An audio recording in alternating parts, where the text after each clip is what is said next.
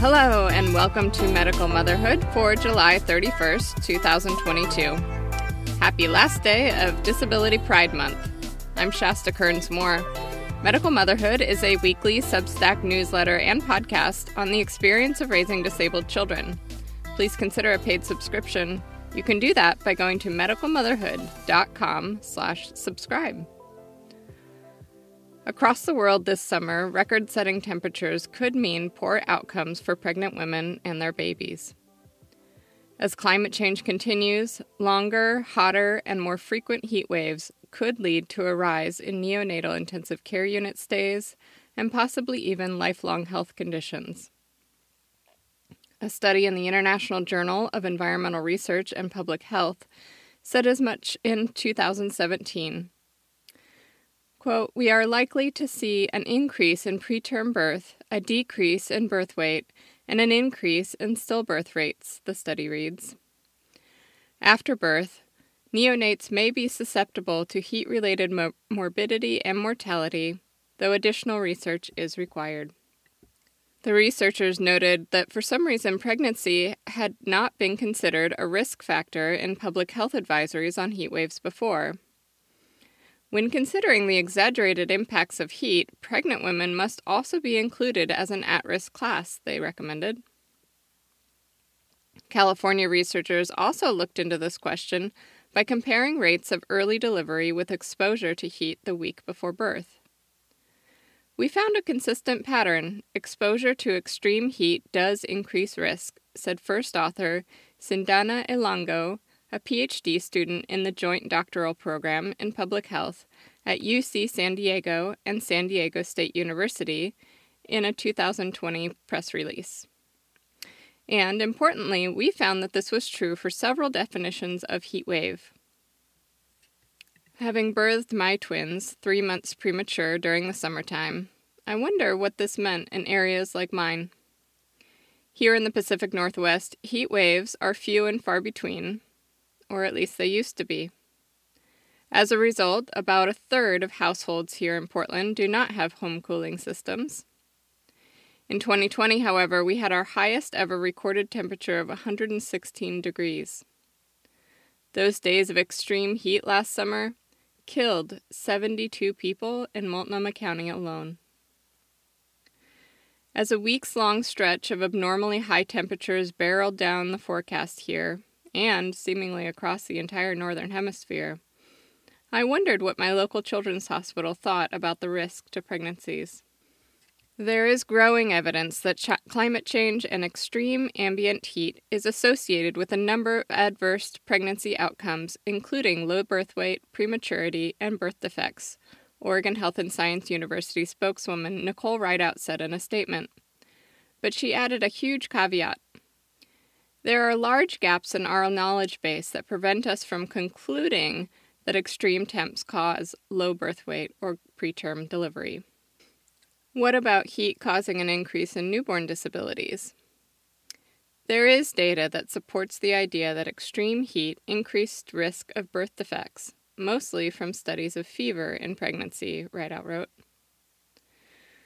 Well, it looks to me like, once again, issues that could be of paramount importance to pregnant women and children remain unstudied, even though the evidence we do have suggests that this could be a really, really big deal. In an increasingly warming planet, what's a pregnant body to do to avoid this potential risk? Well, here are some tips for staying cool with or without an AC. You can call 211 to look for cooling centers in your area if you don't have a home cooling system. You can rig up a cheap but effective cooling system with a fan and some ice. There's a link through our website. Stay well hydrated. Pregnant people need tons of water, even if it feels annoying to pee all the time. Limit sun exposure with shortened outings and proper clothing like wide brimmed hats. Recognize the signs of preterm labor and call your doctor or go to be checked out if you experience them. There's a link to the Mayo Clinic on our website. Affirm to yourself that, especially during a heat wave, it's okay not to do that baby room project right now or to not hit your exercise goal for the day. You are growing a whole human! That is already enough accomplishment for one day. Chill out.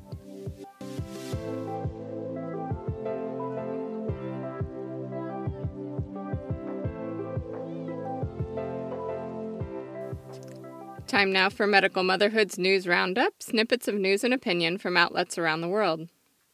From Business Insider A mom of a disabled child receives $5,000 a month through an Oregon paid caregiver program, but she's scared of what will happen when the payments stop this year. In Silverton, Oregon, Emily and her husband Michael take care of their six year old daughter, Juniper, who has multiple disabilities and complex chronic illnesses. Juniper requires specialized, round the clock care, which has impacted both parents' ability to work outside the home. Juniper is predominantly G tube fed, which means a tube inserted directly into her stomach to deliver food and nutrients. Additionally, Emily tells Insider, Juniper sometimes has seizures from a common cold or flu that lasts from anywhere from 30 minutes to two hours. The couple's last names have been withheld to protect their privacy. Because Juniper is immunocompromised, the family have been isolating and taking extra precautions even before the COVID 19 pandemic started. My spouse and I gave up our careers to care for her, Emily tells Insider. As an educator and social service provider, I would bring home everything the flu, respiratory illnesses, and other illnesses that would cause really severe effects that able bodied kids are able to fight off. Now, through a Medicaid program, the family receives $5,000 a month for Juniper's full time care. The ODDS office says this temporary program will end once the federal public health emergency expires, which is now scheduled to end on October 13, 2022. It was previously set to expire in July. Unless the public health emergency is extended, the family will stop receiving monthly payments on October 13th. From today, moms want stillbirths to be covered by paid family leave. A mother buries their child that they carry for nine months when they go through all the physical aspects of birth and undergoing all the postpartum horrific symptoms that every other female goes through and now you're telling me that because my baby didn't live, I'm not entitled to the benefits? New York resident Cassidy Crew said. It was an emotional snot, slap in the face.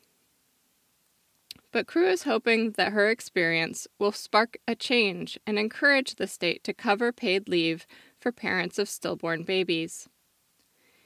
It should be changed to postpartum leave because that will encompass everyone that gives birth to a child.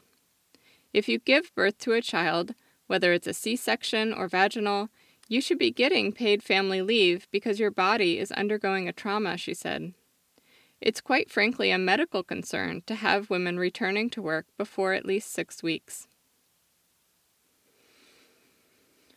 From President Joseph R. Biden Proclamation on the anniversary of the Americans with Disabilities Act.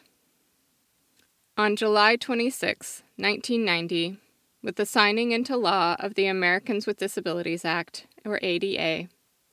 Our nation created the world's first comprehensive Declaration of Equality for people with disabilities.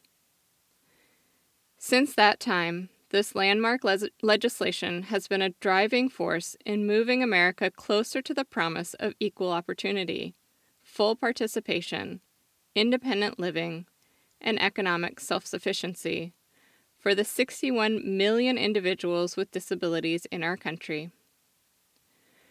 The ADA prohibits disability discrimination by state and local governments, provides standards for access to places of public accommodation, protects people with disabilities from discrimination in the workplace, and ensures equal access to health care, social services, transportation, and telecommunications.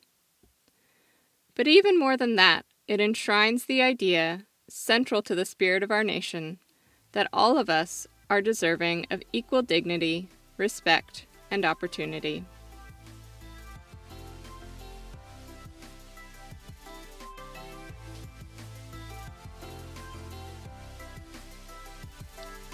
Medical Motherhood is a weekly newsletter giving those raising disabled children the news and information they need to navigate complex systems.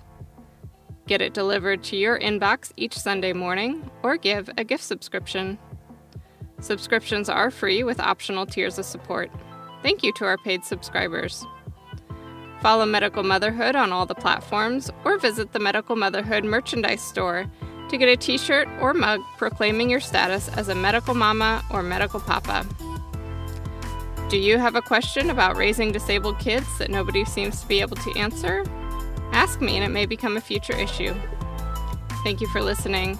Our music was composed by Ehimitsu and used under a Creative Commons license.